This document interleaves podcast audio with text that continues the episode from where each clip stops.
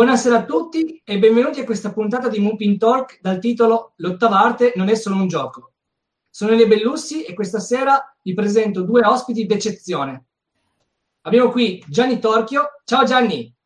Ciao Elia, buonasera a tutti e grazie di avermi invitato. Grazie a te di essere con noi. Tu sei quattro volte campione del mondo di Kickoff 2, primo nel medagliere di Crow World Ranking e detentore del Guinness World Record per essere il miglior giocatore del videogioco di calcio più vecchio del mondo, per cui vengono ancora dei disputati mondiali.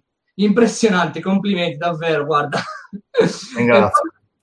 Abbiamo Marco Mazzaglia. Ciao Marco. Ciao a tutti ragazzi, grazie per il tempo che passeremo insieme. Grazie a te per essere qui con noi. E, wow, hai un curriculum davvero interessante. Vedo che sei stato IT manager e video game evangelist per Milestone dal 2008 al 2013 e hai lavorato su MotoGP, SBK, WRC e hai fondato anche T-Union che è un'associazione che si occupa di promuovere la game industry e la cultura dei videogiochi in Italia. Tra l'altro organizzando anche la Global Game Jam a Torino, quindi grande perché sei di Torino. e, poi tantissima altra esperienza con diversi studi, vedo, eh, realizzando titoli originali o convertendo giochi per PlayStation 4 e Nintendo Switch, giusto?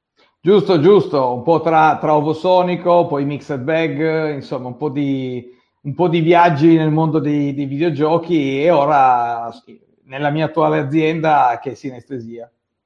Grande, benissimo. Grazie mille per essere qui con noi allora. Bene, allora diciamo che possiamo anche iniziare con eh, le domande.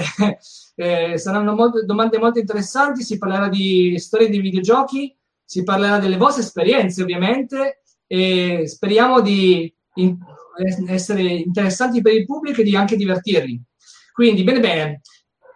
Adesso io sono davvero interessato di sapere da entrambi quando avete incominciato a videgiocare. E a tale, paro- eh, a tale proposito darei la voce a Gianni per primo.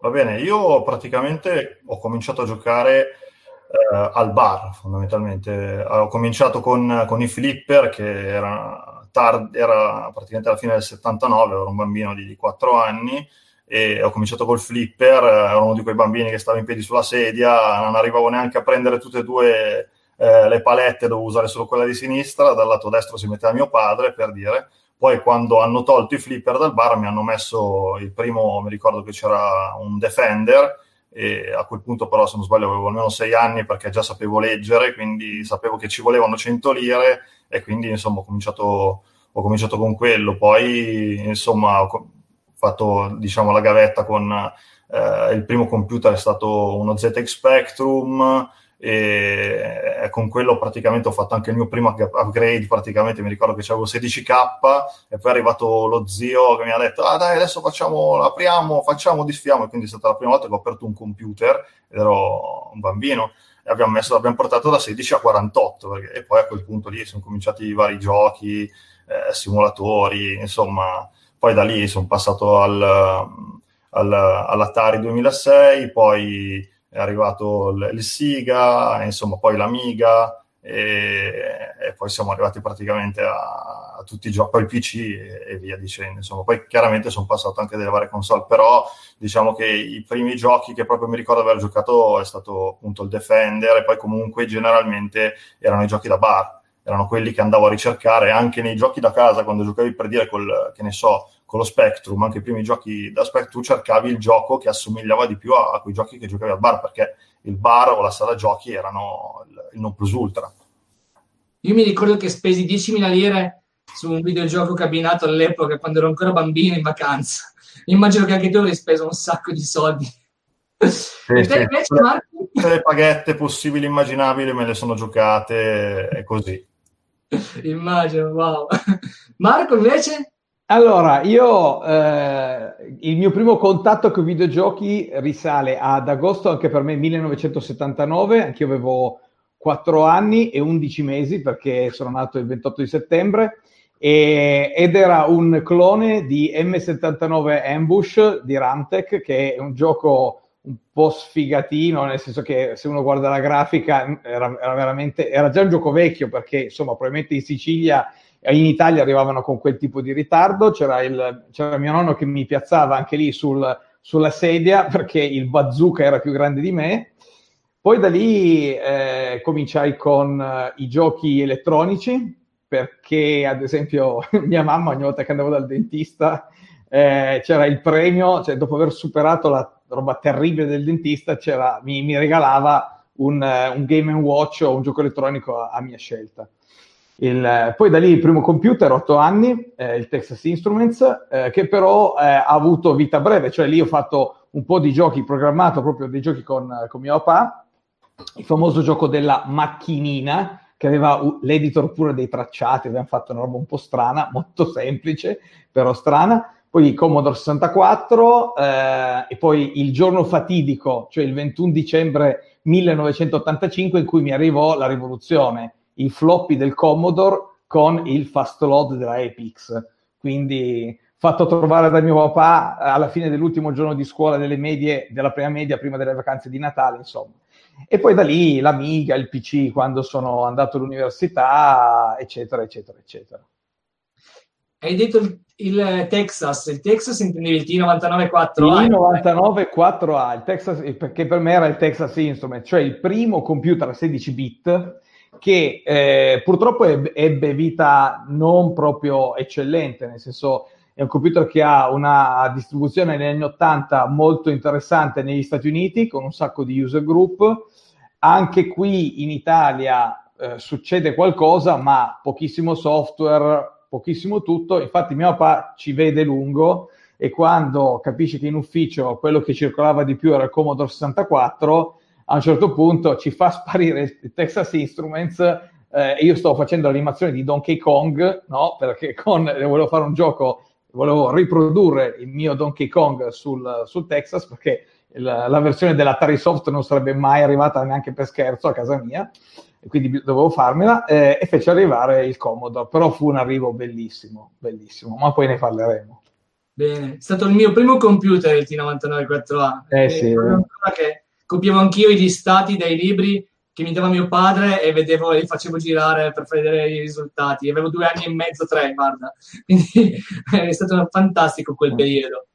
Bene, eh, so che è una domanda un po' complicata, però volevo chiederti a proposito di piattaforme, quali sono state le tue prime volte con le, appunto le diverse piattaforme quali piattaforme hai utilizzato e come è stato approcciare questi, eh, questi diversi calcolatori, ecco, questi diversi console, calcolatori di dicendo.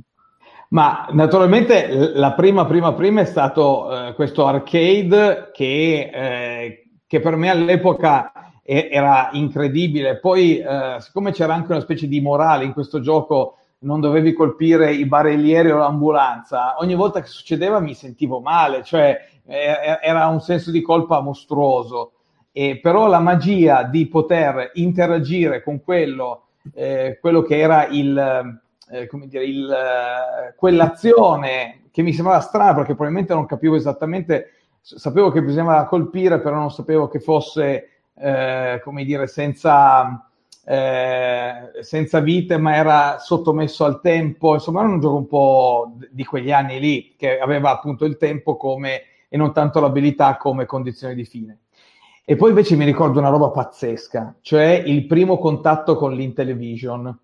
E mi ricordo che andai eh, portato da mia zia in una specie di ufficio, non lo so cosa fosse esattamente, so solo che per me era una magia, perché c'era questo Intellivision collegato a questo televisore e il primo gioco che provammo fu Astro Smash.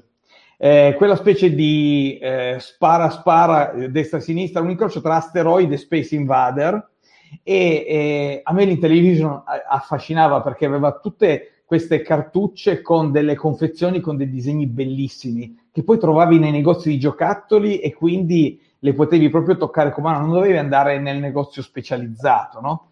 E comunque eh, e cominci a giocare ad Astro Smash e poi mi ricordo che mio fratello era bravissimo, ha, fatto un sacco di punti, eccetera. Però il fatto di avere una grafica così fantastica per la serie eh, non esisterà mai una grafica più bella di questa, no? Che poi è un ritornello che praticamente io a- andrò a ripetere per ogni piattaforma. Eh, poi l'esperienza di Shamus della Synapse Software per il Commodore 64, una, una specie di berserk eh, amplificato con un sacco di particolari in più e, e, con questo mostro che era l'ombra che ti inseguiva.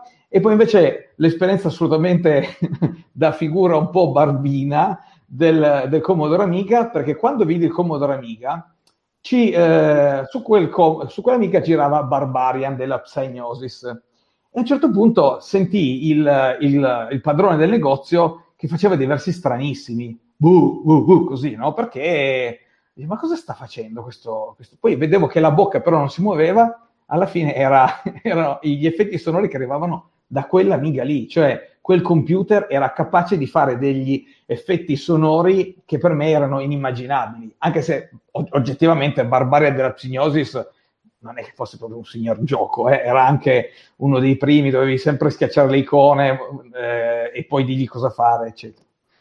Però, insomma, questo, il, il, contatto con le piattaforme in funzione di, eh, di quello che aveva la piattaforma di particolare mi ha veramente sempre stupito eh, in modo diverso, come se ci, si eh, generasse un entusiasmo differente. Ed è questa la bellezza del, dei videogiochi e della tecnologia. Ne hai una in particolare di piattaforma che ti piace di più, con cui ti sei trovato meglio? Beh, eh, siccome è, è, quella che ho spaccato di più letteralmente, nel senso che eh, l'ho rotta due volte, eh, eh tutte e due per uno un fulmine e l'altro perché eh, eh, mio papà aveva fatto dei, dei, dei dispositivi con delle porte però di ferro che si dovevano collegare a computer spento, ok? Invece cosa fai? le, per far più in fretta le, le colleghe a computer acceso, no? E a un certo punto uno dei due CIA, non mi ricordo, si, fu, prima si ruppe la porta 1 e poi si ruppe la porta 2. Però per ovviare a questo, eh, noi ci mettevamo a modificare i giochi in modo tale che quando era rotta una porta, i giochi funzionassero con l'altra, no? Se, se la tastiera fu- in una, in una, volta la tastiera era rotta a metà, quindi non si poteva proprio fare niente, nell'altra invece con la porta 2 rotta, però avevo accesso a tutta la tastiera. E, no quindi sicuramente il Commodore 64, perché poi mi sono messo appunto a modificare eh, con l'Xmon eh, in assembler, con i codici hash, eccetera, tutto quello che mi piaceva. Infatti a me programmare sì, ha affascinato, ma come attività è un'attività che mi piace fare più o meno. Invece craccare i giochi, cioè andare a vedere come funzionano o, o debuggarli, perché alla fine questo nel, era quello che facevo anche nel mio lavoro e che faccio in qualche modo il mio lavoro attuale quando c'è la parte tecnologica, ecco quello è, mi, mi fa impazzire. Bene. Gianni, veniamo a te invece. Hai un po' di nostalgia di quel periodo? Come, direi, come reputi anche i videogiochi dell'epoca rispetto a quelli attuali? Ecco. Guarda, allora, prima di tutto volevo dire una cosa riguardo quello che stava dicendo Marco, eh, che lui praticamente mi piace questa cosa che lui dal giocatore è passato anche al, programmare, no? quindi ha fatto il salto. Io invece sono sempre rimasto soltanto un giocatore e, e, quindi le cose le ho sempre viste anche forse da un'altra prospettiva, sono rimasto sempre un po' lì così. E, però come giocatore devo dirti che anche adesso, guardando i giochi del passato, e tante volte mi capita di parlare con, con persone, perché comunque diversi sanno comunque della mia passione, ho una parete di, di giochi dell'Amiga piuttosto che eh, un sacco di cose, un arcade qua dietro, cioè, giusto per dire, no? Vedere la parete. Allora, allora viene, viene, un po' da dire, nel senso, ma si stava meglio quando si stava peggio? E boh, io non sono esattamente così convinto, cioè nel senso, ehm, è chiaro che ci sono dei giochi effettivamente del passato che se tu riprendi adesso eh, fanno quasi ridere, no? cioè sono, purtroppo la grafica è quello che è, piuttosto che... però ci sono delle idee che invece eh, mi viene in mente anche soltanto pensare a alcuni giochi eh, dello Spectrum, mi viene in mente un, uh, un, gioco che si chiamava, io l'ho conosciuto sulle cassettine dello Special Program, eh, la, la, pirateria del, del, la nostra pirateria nostrana, e praticamente si chiamava SOS Navi, e, ed era un gioco dove praticamente tu dovevi andare su una nave, eri un robottino e dovevi andare a cercare di impedire alle falle che si formavano col tempo eh, di eh, dovevi impedire che la nave affondasse, dovevi cercare di pilotarla da un posto all'altro, cioè non è che dovevi, cioè, insomma, dovevi tenere il timone, insomma c'erano delle idee bellissime che eh, anche a rifarle adesso sono, sarebbero un po' strambe, però eh, secondo me avrebbero anche senso. Mentre invece ci sono dei giochi che li vedi adesso e dici no, non, non ci si può giocare. Ehm, al tempo, però, secondo me, da un certo punto di vista, invece ci sono dei giochi eh, che... Um, anche riaggiornati, faccio un esempio, adesso mi viene in mente ehm, Wonder, Boy, Wonder Boy and Dragon Strap, che era per Sega Master System, che adesso hanno fatto un remake che è una roba secondo me eccezionale, nel senso che il gioco, se tu lo vedi, eh, lo rivedi adesso per Siga, effettivamente un po' poverino, un po' scarno come grafica, no? Però gli hanno rimesso su una veste grafica meravigliosa, azzeccatissima, che secondo me è una meraviglia. Eh, e rigiocare quel tipo di gioco Uh, quindi mantenendo esattamente il gameplay come era prima, con la grafica aggiornata così adesso ha un senso. Mentre invece altri remake che ho visto fare adesso, insomma, no, tipo, faccio un esempio, mi viene in mente Monkey Island. Monkey Island hanno fatto il remake, no? con la grafica bella, però cavolo, Monkey Island secondo me è lo stato dell'arte della pixel art. Se io penso a qualcosa di veramente bello in pixel art, penso Monkey, ai fondali di Monkey Island 2, penso, cioè, sono pazzeschi. Non aveva senso secondo me rifare eh, il, il, remake della grafica a quella maniera. E va bene metterci... Ah, a proposito dell'audio, adesso mi viene in mente anche di, eh, sempre di Wonder Boy, se ci pensi hanno rifatto anche l'audio risuonato con strumenti veri, cioè hanno fatto un lavoro che c'è veramente dietro passione, amore per quello stesso gioco lì, mentre invece altri si vede che sono proprio dei, delle operazioni di marketing che puntano sulla nostalgia.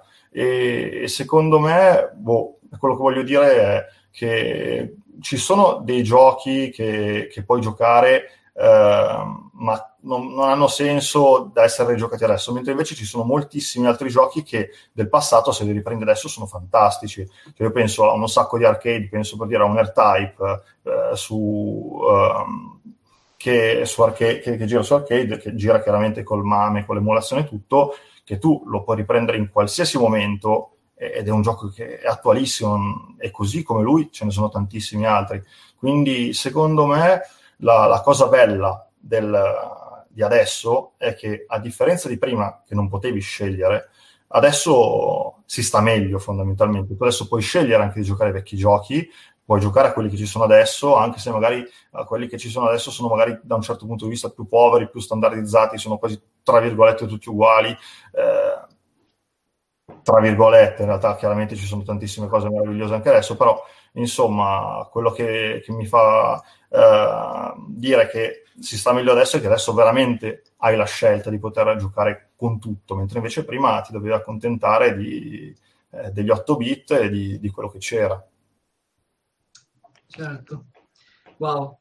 E visto che eh, stiamo parlando anche di eh, rifacimenti e così via, abbiamo citato Monkey Island e così, eh, è un, è, un, gioco nuovo, però Timberwolf Park, come lo reputi, visto che è stato fa- realizzato da Ron Gilbert, che è uno dei padri dei videogiochi? de...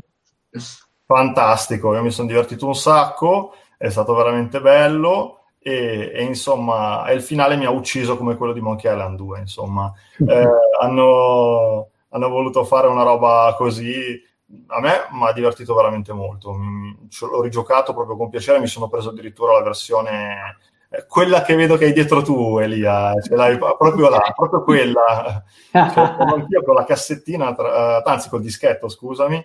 Tra l'altro sono andato anche a vedere effettivamente il dischetto dentro, c- c'è tutto, sono stati bravissimi, insomma. E no, quel gioco Ron Gilbert è un genio, lo amo, insomma, e, eh, secondo me il Timberwolf Park è stato veramente bello. Potevano farlo ancora meglio, secondo me, potevano farlo ancora più grande, potevano usare di più. Eh, pote- potevano, poi, poi evidentemente hanno scelto di fare così, però insomma, bello, bello, mi è piaciuto. Bene, bene. Marco, torniamo a te. Dimmi un po', hai dei giochi che non smettono mai di stupirti o che ti hanno lasciato qualcosa o che sono particolarmente legati alla tua vita, qualche evento, qualche aneddoto? Beh, allora, se, se andiamo indietro indietro, un gioco che continuo poi ad analizzare e non riesco veramente a capire come abbiano potuto a quell'epoca trovare tutta una serie di particolari che lo rendono quello che io chiamo the perfect game. Eh, io ho un blog che si chiama Informatica e solo che non lo aggiorno da più da un sacco, ma prima o poi ricomincerò. Avevo fatto una rubrica che si chiamava The Perfect Game. Per me il perfect game è quel gioco che appunto riesci a rigiocare sempre, indipendentemente dal tempo che, che è passato. E eh, un titolo che mi ha stupito è sempre è, eh, la serie, in particolare i primi due titoli del, della serie Summer Games di Epix. Uh, un po' perché è stato per me il primo uh, gioco uh, multi-load che era su dischetto e che quindi quando vedevo, vedevi nella lista dei piratozzi dicevi questo su dischetto non potrò mai prenderlo perché avevo le cassette, no? Quindi era proprio il gioco irraggiungibile che a un certo punto divenne raggiungibile perché non so come la ottenne, mio papà mi portò la versione su cassetta eh, craccata a mano da qualcuno e quindi bisognava annotarsi i giri, fare tutto quello che faceva il dischetto, tu lo facevi a mano, ok? Però funzionava tutto, non aveva neanche quel, quella protezione cattivissima che c'era nel platform diving, dove a un certo punto, se eh, copiavi in modo errato il gioco, il lumino ti spariva eh, a, a, caso, no? quindi non, cioè, nessuno era salito sulla piattaforma, quindi ciao. Ma il fatto di eh, avere prima di tutto la cosa più pazzesca è tu compravi la seconda puntata e potevi attaccarci gli eventi della prima. Eh, aveva tutta una serie di particolari stile nei controlli. Eh, il, ehm, a ogni evento che cominciava eh, veniva effettuata una selezione randomica degli atleti e quindi quando giocavi in 5 o in 6 non si capiva mai, cioè non si poteva sapere a priori chi, chi potesse cominciare per primo ma sono tutti particolari che se poi tu vai a cercare un, uh, un qualsiasi gioco delle Olimpiadi, nessun altro è stato così eh, eh, attento ai dettagli, a fare la cerimonia di, di inizio, di fine, eh, con la musica che aveva un crescendo, nessuno. E quindi questo, eh, quel pacchetto Summer Games 1 e Summer Games 2 è eccezionale. Poi Winter Games già un po' così, California Games e World Games eccezionali, The Winter, Game Winter Edition e Summer Edition, ma ormai, ormai la EPX stava viaggiando un po' per altri lidi e casini aziendali, quindi vabbè. Eh, un altro gioco pazzesco è Drop Zone, gio- un gioco eh, era praticamente la versione che probabilmente eh, bis- io avevo immaginato per Defender, perché Defender era troppo incasinato, troppo, poli- troppo poliposo, otto tasti, eccetera mentre quello col joystick facevi tutto.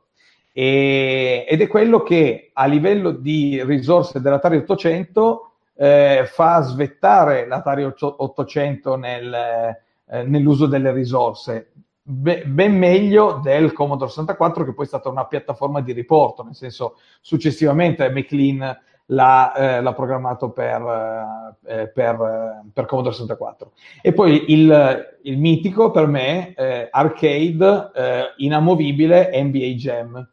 È talmente importante che ad esempio in Milestone durante le, le pause pranzo facevamo i tornei di NBA Jam, ma non, cioè prima che uscisse la riedizione noi giocavamo con forse la, la versione migliore, che era quella per PlayStation 1, che eh, sulla PlayStation 3, quindi proprio un arzigogolo mostruoso, che però riusciva a, a, dare senso a tutti gli infortuni e col commento eh, veramente ingaggiante, insomma, questo, questa, questa compilation di titoli sportivi con insieme Drop Zone sono un po' i miei tre, più naturalmente tutto quello che può essere eh, la serie manageriale come Championship Manager che penso che sia l'un- l'unica serie che mi ha fatto fare, in cui mi sono veramente fatto male giocando, perché eh, perdendo uno scontro eh, tra Fior- Fiorentina-Regina, vincevo 2-0 fuori casa, eh, a, fino al 79esimo, entra Fernando Torres e perdo 3-2, quindi me ne fanno 3 nel giro di 11 minuti. Ero talmente arrabbiato che ho tirato dei pugni pensando di beccare la poltrona, ho beccato il muro, mi sono frantumato il, a parte le vesciche acquisite in Tekken World Cup a 11 anni, a furia di, che era il calcio con la palla, uno dei primi giochi fisici in cui dovevi per forza dare, cioè se io avevo 11 anni e giocavo con uno di 16, quello di 16 era avvantaggiato perché aveva molta più forza, forza fisica nel, nel, muovere velocemente la trackball. E antesignano di quello che fu la visuale di Kickoff 2, giusto per, perché appunto c'è, c'è Gianni di mezzo e insomma eh, la visione a volo d'uccello effettiva, sì, ci fu su Atari Soccer, ma quello che la implement- a fine anni 70, ma quello che la implementò bene fu effettivamente Tekken World Cup. Passiamo a Gianni. Gianni, ti vorrei fare la stessa domanda. Poi, mi, sentendo quello che mi avete raccontato, mi sono venute un altro paio in mente, vi farò dopo. Però vorrei eh, porre anche a te la stessa domanda. Quindi, se hai dei giochi che non smettono mai di stupirti o che ti hanno lasciato qualcosa o che sono appunto legati particolarmente alla tua vita, immagino a parte Kick-Off 2, di cui invece vorrei parlare un po' dopo, perché voglio capire anche poi come vi siete, vi siete conosciuti voi due e così via, quindi qualche aneddoto poi dopo. Beh, devo dire che allora, forse il gioco che mi ha uh, influenzato di più, a parte Kick-Off 2, ovviamente, uh, è stato Doom. Uh, perché Doom, a parte il gioco in sé, è stato praticamente il gioco che mi ha cominciato a, a, mettere le mani sul computer, nel senso che io avevo tipo un 386 di X40, è stato il mio primo, il mio primo personal computer, e ci metto su Doom. E, insomma, scattava un pochino. Allora ho, è cominciata praticamente l'era degli upgrade, quindi comunque imparare anche a mettere le mani sul computer. E, al tempo non, non, avevo mai praticamente, a parte quella volta che avevo aperto il, lo Spectrum, che poi non ero stato io, ero solo un bambino, eh, insomma, non avevo mai messo le mani su un computer eh, e allora ho cominciato a conoscere persone che ne sapevano molto più di me, mi hanno cominciato a insegnare e quindi ho cominciato a conoscere amici del giro e quindi ho cominciato a, a un po' a mettere le mani in pasta in quello che era l'informatica a livello hardware e quindi Doom, anche su Doom, proprio con, con, un amico, ricordo che abbiamo fatto le prime partite in cooperativo, no? eh, con due computer mi ricordo che pigliavo il mio, il mio, case che pesava 20 kg, me lo portavo in spalla e lo portavo a piedi da, da, un amico. Poi con mio cugino, anche lui, addirittura col motorino a farsi 10 km, 15 km su un cinquantino a, a giocare a, a Heretic, che, che, il, che, praticamente era il figlio di Doom, comunque insomma.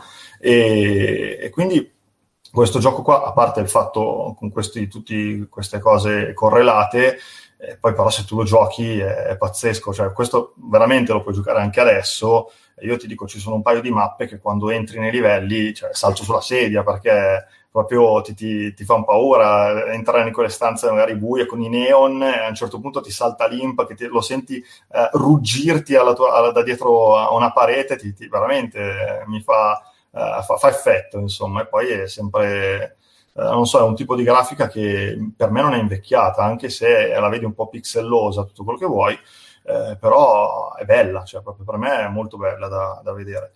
E, e, dà sempre delle belle emozioni giocarci, è sempre... Uh, anche, anche, da solo, cioè è proprio un gioco che puoi fare tranquillo, non è che devi per forza giocarci multiplayer per, come adesso, invece adesso sembra che praticamente se, se, non giochi, se non giochi multiplayer non c'è divertimento. No, questo qui è un gioco che invece ha la sua, puoi, puoi giocarlo a fare la speedrun, puoi giocarlo a cercare di trovare tutti i segreti, a fare tutte le cose, anche perché poi sai, sono quei giochi che eh, ci giochi una volta, poi non ci giochi per un po' e magari non te lo ricordi esattamente, quindi non ti, ritro- non ti ricordi esattamente uh, come, come attra- attraversare quel posto piuttosto che dove è nascosta quella stanza, dove andare a prendere cose.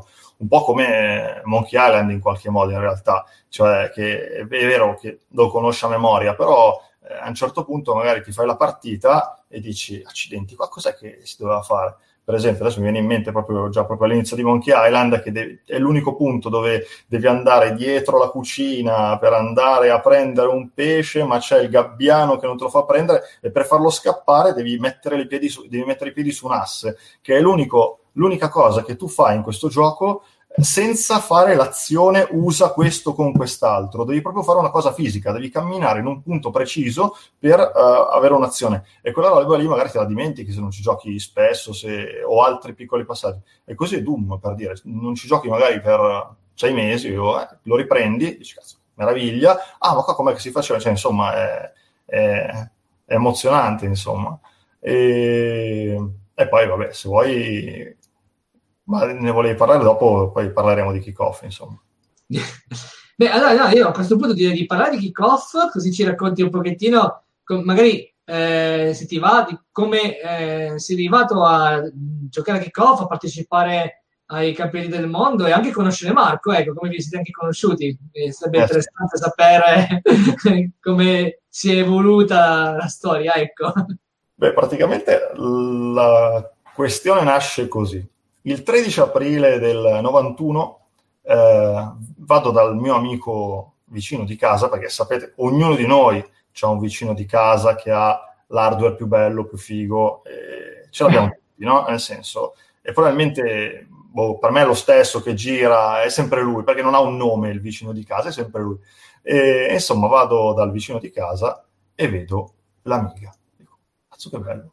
E, e vedo che sta giocando a sto gioco di calcio e io l'ho visto ho detto no, questo, questo è la fine del mondo perché cioè, in quel momento gli altri giochi, di, cioè, i, i, falli non esistevano, già era tanto se c'erano i, le rimesse laterali, eh, c'erano i rigori, c'erano i cartellini gialli, cartellini, cioè, adesso è tutta roba che si dà per scontata, ma una volta sognatelo, cioè, era, era, veramente era, era, era il paradiso per, per, uno che gli piace il calcio e gli piacciono i giochi di calcio. Allora, quando l'ho visto, ho detto: no, non è possibile, devo averlo anch'io. Questo devo averlo anch'io, non può averlo solo l'amico. Allora, il giorno dopo, con tutti i risparmi di tutta la vita, sono andato nel negozio e mi sono comprato l'Amiga 500, un modulatore. Al tempo si poteva, non, non avevo eh, collegamento RF, schifido, però insomma quello che è, e, modulatore, e mi sono preso sto Kickoff 2. E da lì, insomma, ho cominciato a giocare. Eh, sempre esclusivamente praticamente col mio amico all'inizio e poi in realtà eh, la mia cricca di amici ha cominciato a giocare e a venire da me, insomma, una roba che a casa mia non c'era il citofono, avevo dato tipo 3-4 chiavi ai miei, ai miei amici, mio cugino, così, e io alle volte tornavo a casa e trovavo i miei amici che stavano giocando a casa mia con l'amiga. E, e non è un modo di dire, succedeva così. E, ed era molto divertente anche perché comunque era, a casa mia era diventato un porto di mare, tra virgolette, mia mamma era contenta di avere i miei amici a casa, insomma, ci, e giocavamo, ci facevamo i sabati sera, sabato notte, giocavamo. E poi vabbè, pian pianino, poi si sono cresciuti perché quelli avevano 16 anni, poi 18 anni, militare, così ci si perde con un po' di amici e praticamente restiamo a giocare soltanto io e mio cugino. E siamo andati avanti più tipo per 8 anni pensando di essere gli ultimi due reduci al mondo a giocare kick-off perché comunque non c'era internet, non c'era niente, non sapevi praticamente niente. Sì, internet c'era, cominciava ad esserci, ma non era così diffuso, c'erano, insomma... a un certo punto conosco per combinazione eh, il campione italiano che io conoscevo, il campione italiano di kickoff che conoscevo solo di fama perché l'avevo letto sulle riviste dell'epoca, perché nel 91 eh, K, la rivista K, lo studio VIT, aveva fatto, aveva organizzato il campionato italiano di kickoff, che è stato il campionato più grande in assoluto di kickoff, con più di 2000 persone che hanno partecipato nelle fasi preliminari. E insomma, certo io conoscevo questo Freguglia e di, a un certo punto lo incontro, dico, oh, incredibile, l'ho trovato per, non mi ricordo esattamente, ma insomma, ci conosciamo e cominciamo a giocare così. A un certo punto lui scopre in qualche modo che in realtà Kickoff e la comunità di Kickoff non è morta, ma esiste ancora una, la Kickoff Association e facevano i mondiali. Allora dico, accidenti, ma veramente? Allora a quel punto era tipo il 2002, e, insomma da lì è cominciato, è cominciato tutto.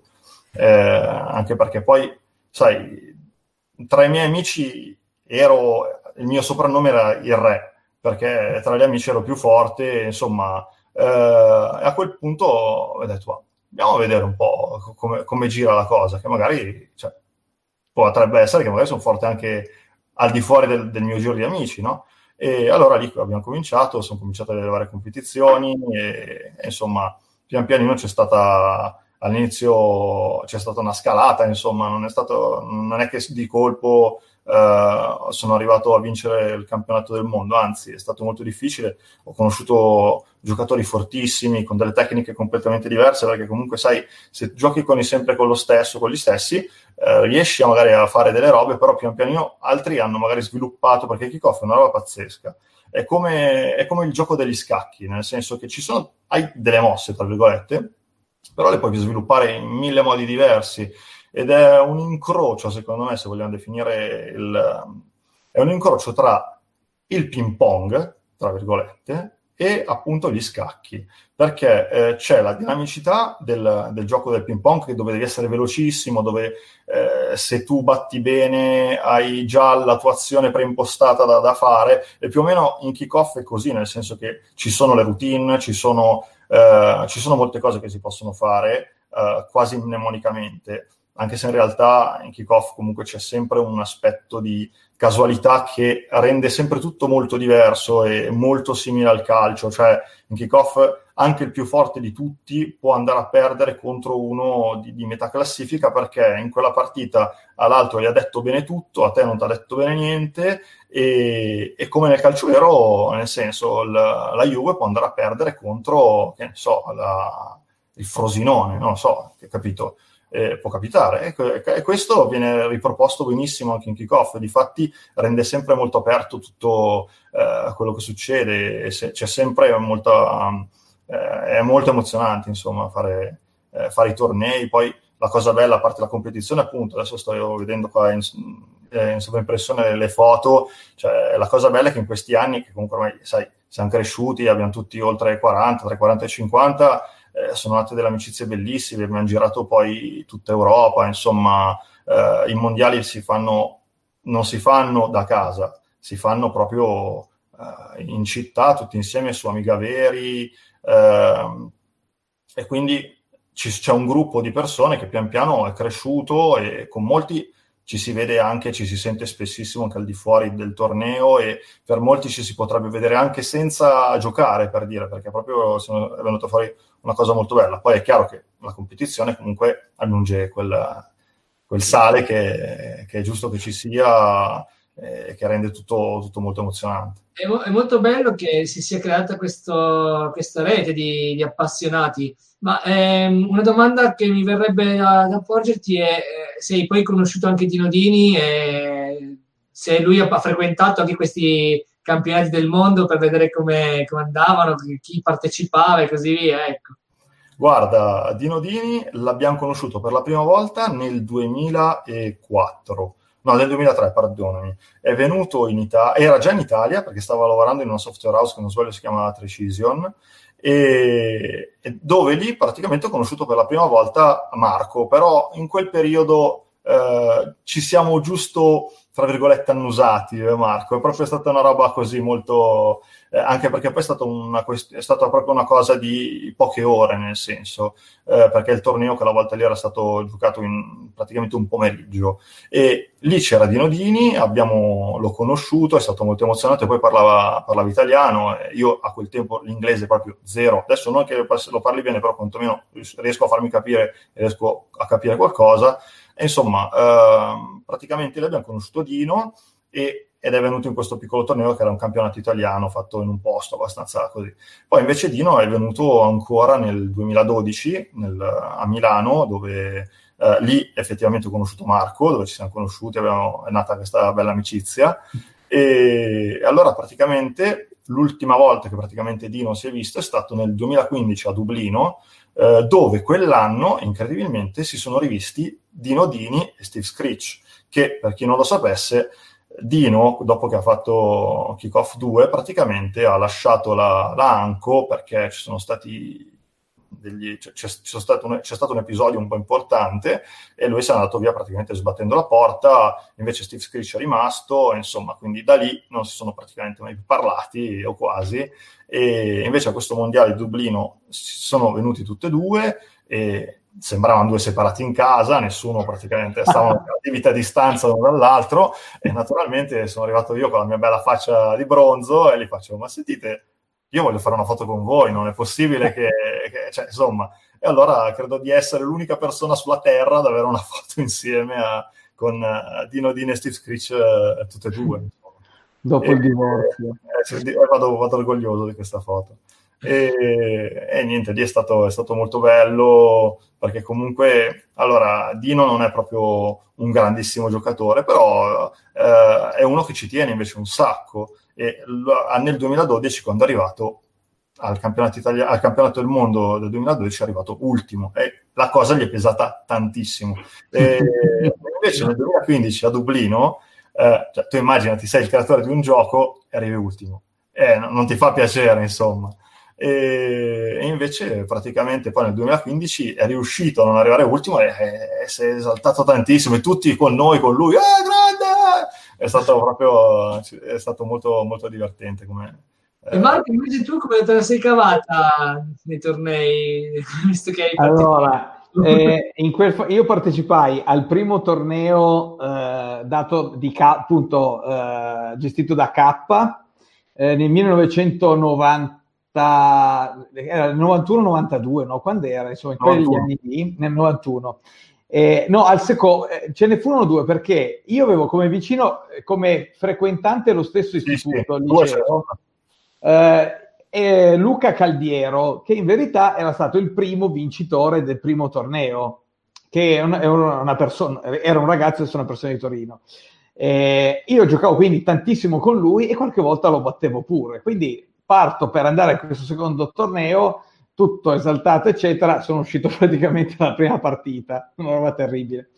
Nel, poi, nel, poi, sono tornato nel 2004 e nel 2004 ho avuto questa visione di, di Dino Dini che per me era veramente eh, un mito perché se vai veramente a, ad analizzare il dettaglio che c'è racchiuso in quegli 880k che erano alla fine, eh, era l'immagine di, di Kickoff 2, eh, c'è una specie di, di, miracolo, no? Cioè tutto quello che può essere collegato alle tattiche, alla complessità del, della fisica, insomma, uno spettacolo, tenendo conto che addirittura adesso si è lavorato ancora di più con la Competition Edition, no? che hanno modificato e hanno tirato fino al, insomma, ad, ad, avere le statistiche anche esplicite eh, com, in linea con i giochi attuali. Eh, e poi finalmente ritornai eh, con l'esperienza però anche dall'altra parte perché ormai lavoravo da quattro anni in Milestone nel 2012 e, e ci fu questa, questa, possibilità di conoscere Gianni, di essere un pochettino più insomma un pochettino più rilassato perché qualcuno l'avevo già conosciuto come Gianluca Troiano nel, nel 2004 e insomma, eh, pur perdendo, eh, nel 2012 non ho fatto neanche una figura troppo barbina perché non sono arrivato ultimo. Sono, eh, ero nel, nella Lega degli Scarsi, però mi, sono, mi, ero abbastanza difeso nella Lega degli Scarsi. Eh, però è, è, sempre quello, cioè tu ti trovi eh, in un posto che ha un sacco di persone appassionate alla tua stessa cosa, che è diventata la ragione da una parte di vita nel senso che è lobby, dall'altra parte lavorativa, perché eh, in quello stesso contesto nel, nel, torneo c'è, non so, Steve Chambers, no, eh, Steve Chambers, eh, Steve Chambers, eh, no, sì. Chambers eh, Steve Chambers che eh, è la persona che modifica, eh, chi co- eh, insomma, che diciamo, eh, mantiene la versione di Kickoff 2 Competition Edition e alla fine anche lui sviluppa videogiochi perché eh, all'epoca sviluppava ancora i giochi su Nintendo DS, adesso non so che, se continua a mantenere la passione, però è un po' questo, cioè non si tratta di, di stare solo nel, nel, club degli appassionati della pesca. Secondo me quando, arri- quando arrivi a far poi coincidere non solo la tua passione ma anche col tuo lavoro, è, è una magia incredibile nel senso che soprattutto nel mondo eh, dei videogiochi tu fai qualcosa re- che regali alle persone, ok, le persone ci- lo pagano, no? Va bene, però con quella cosa le persone si divertono, cioè le persone in qualche modo trovano un senso eh, al loro passare il tempo. E secondo me questo è, è come dire, è il driver, è, è la cosa che, che mi fa continuare a dire, ok, magari adesso, adesso eh, sto facendo il docente al Politecnico e, e, quindi sto cercando di insegnare queste cose.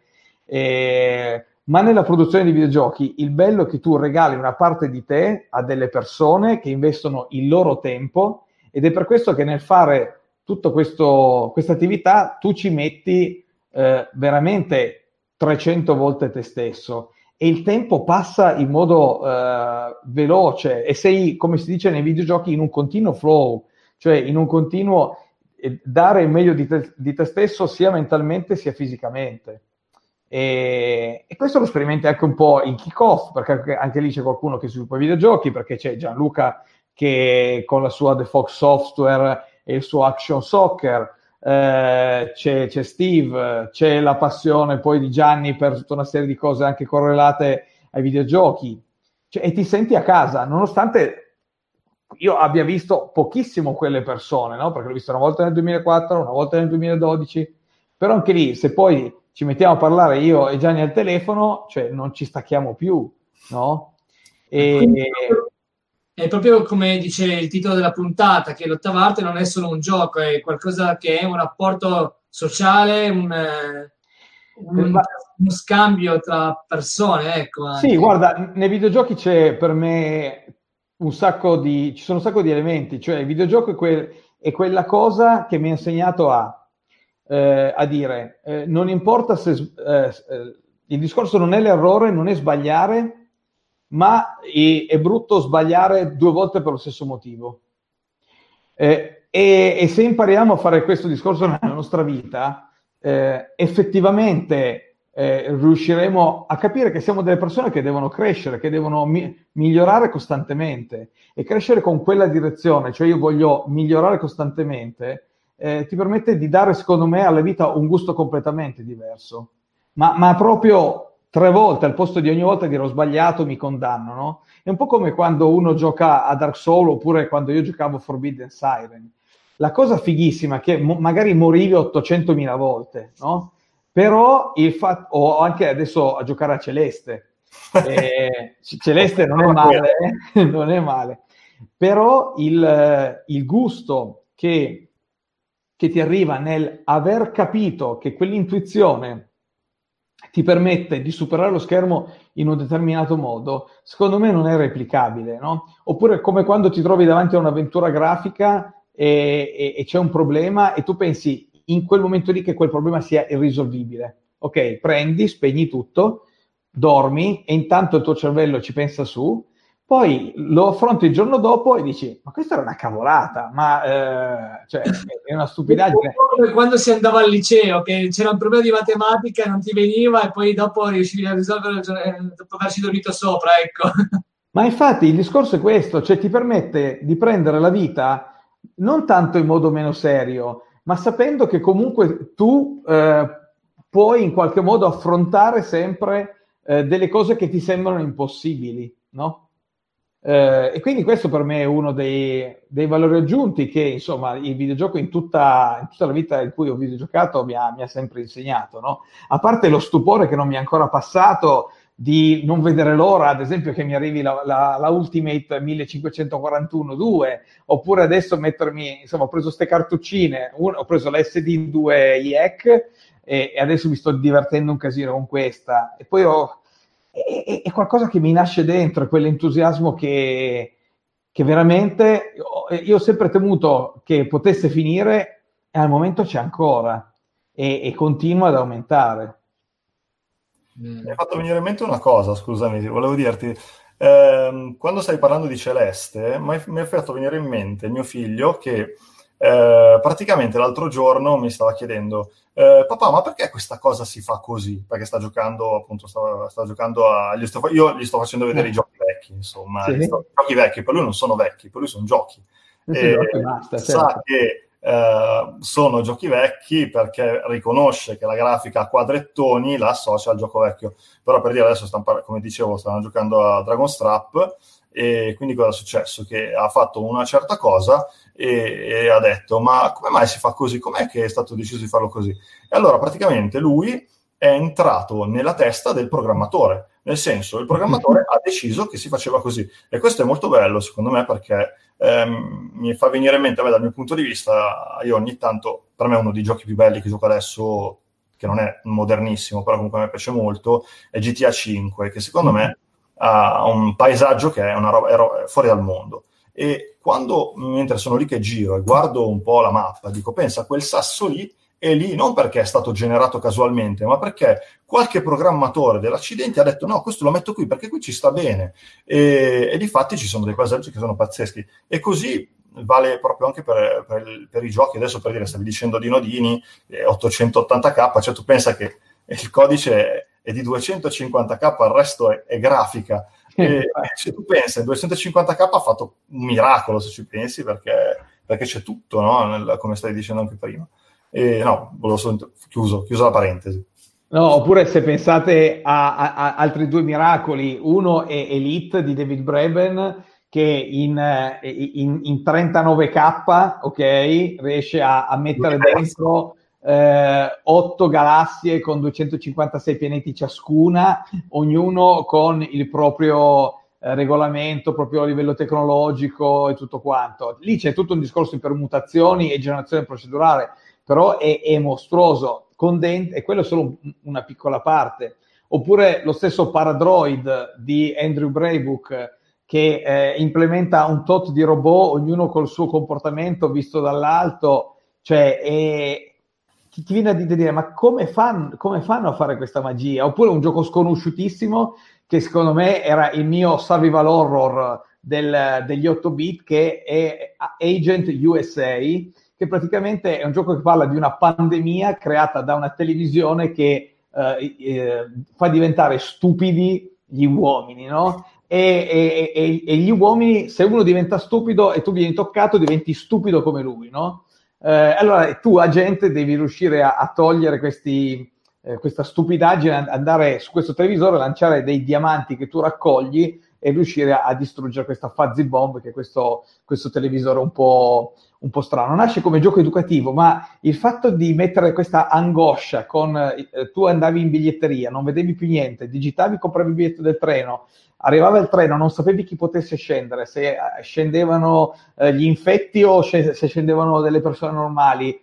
Cioè, anche lì in meno di 100 blocchi che erano 25k dell'epoca. Cioè, è, è ver- questa è la magia, cioè la magia della programmazione. E, e il fascino, ecco, lì hanno implementato il treno ad alta velocità, cioè, questo qui è lo speed train che collega le grandi città eh, di capitale e poi c'è invece il treno sfigatello molto più simile a un treno dell'Ottocento.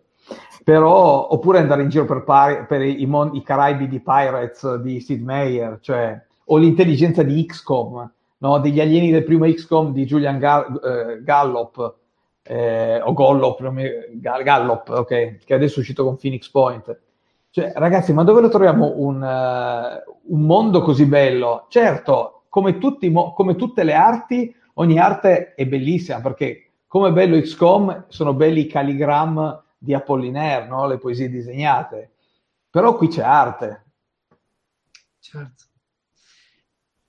dal, dal, pubblico ci fanno notare, ci hanno fatto notare durante la serata, hanno citato Girus. Eh, Girus, grandissimo. Eh, ok, Doom, Heretic. Eh, ci, par- ci, ci, ci, segnalano anche i giochi su Sega Saturn. Sì. Eh, D in particolare, che, che faceva anche paura, dicono. Sì, sì, sì, D assolutamente è, è, una, è, una, delle serie che devo giocare perché mi sono incuriosito molto sul fatto che ci fosse, c'è un, il quarto episodio di D mi sembra che sia stato cancellato, fosse arrivato a uno, un certo livello di sviluppo, poi l'avessero cancellato, adesso non so se lo vogliono riprendere fare la riedizione, non lo so. E... Poi Saturn, ragazzi, è quello che incorpora l'unica versione di Bomberman a 10 giocatori, cioè 10 eh, dieci omini che si, cercano di distruggersi con le bombe e, a vicenda, bellissimo. Forse una delle migliori versioni che ci sono, eh, insomma, partendo, certo quella del PC Engines, Bomberman, Super Bomberman 94, ok, però anche quella deve essere molto molto bella. E il Giro comunque ha, ha inaugurato il fatto che io la musica classica non l'ho imparata alla scuola media, io la musica classica l'ho imparata sul Commodore 64 sentendo le musiche dei giochi. Di Girus eh, mi viene in mente che c'è una particolarità, eh, il gioco che eh, viene giocato con un joystick che ha un movimento circolare, mentre normalmente, come sapete, i joystick hanno da bar di solito hanno gli angoli, invece lì ci vuole praticamente una ghiera, un restrictor che deve essere circolare perché ti deve permettere di, di fare il movimento eh, circolare del, del gioco. Uh, mentre invece, per esempio, Tempest, che era simile, se non sbaglio, uno, uno era dell'Atari, l'altro non mi ricordo esattamente, insomma... Però Tempest, Girus è di Konami Tempest è dell'Atari, sì. uh-huh.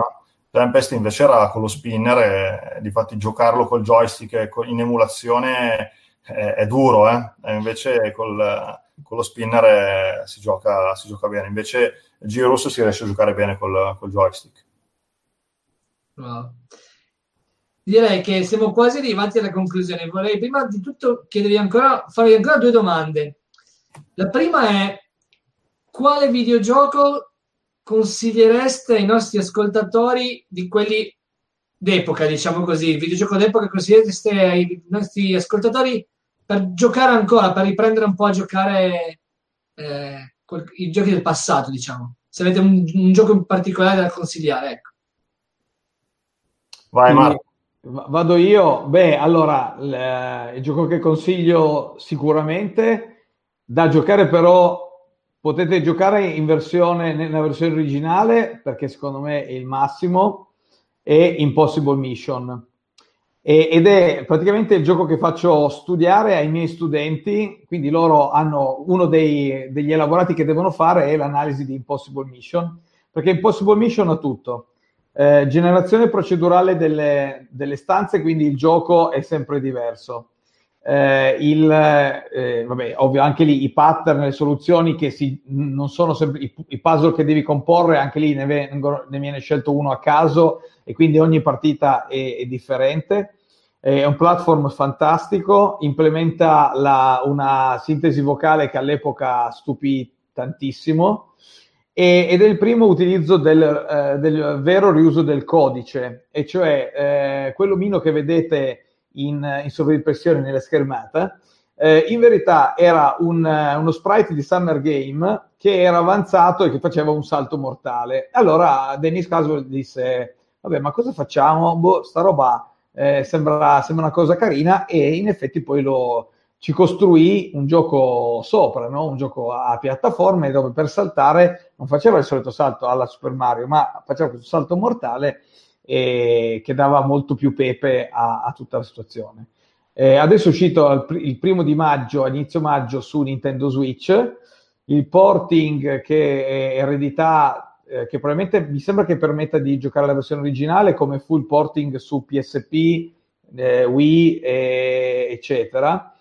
Eh, il porting non so come sia, però avevo visto poi i filmati di gameplay, poteva essere un po' così, ma l'originale è pazzesco. E poi fu quel gioco che io andai a modificare con mio papà e quindi ha tutta una serie per me di collegamenti affettivi ma veri perché ecco questa è la versione eh, questo è il layout eh, mo- moderno ok?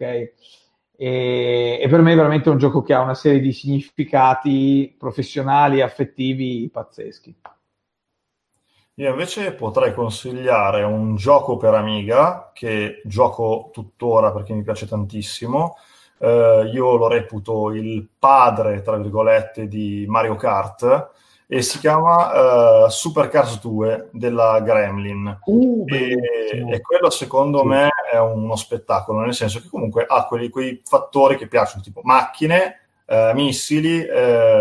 Eh, eh, barriere, cioè insomma è un gioco praticamente con grafica a, vista, a volo d'uccello. Me, purtroppo io ho questa deviazione e mi piacciono i giochi con la grafica vista dall'alto eh, e quindi insomma le macchine si vedono dall'alto, la vista si vede dall'alto, non si vede tutta intera, ma ne vedi soltanto una piccola porzione, quindi la devi imparare e le macchine possono essere potenziate, c'è anche eh, un momento nel quale eh, devi fare tra una, tra una, pista e l'altra, devi eh, praticamente fare l'upgrade della macchina piuttosto che ripararlo, eh, i punti li prendi in funzione del piazzamento eh, al giro prima eh, e anche li spendi per ripararla piuttosto che eh, gli stessi attrezzi che aveva a prendere, tipo i missili davanti piuttosto che i missili dietro, missili che inseguono la pista, eh, armature, rostri, hanno un prezzo che eh, sale o scende a seconda della borsa, quindi tu eh, puoi anche provare a investire, tipo compri, che ne so, 100 missili davanti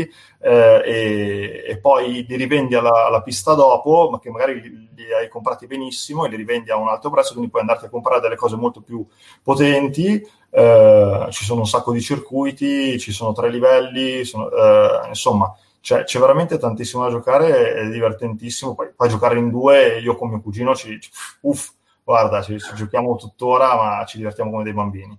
E quindi è veramente un gioco che secondo me, ecco, visto che Marco stava parlando di giochi eterni, eh, secondo me Supercast 2 è eterno, è un gioco poi molto bello, secondo me anche graficamente eh, regge, regge, l'età. Adesso è anche un po' vecchiotto, eh.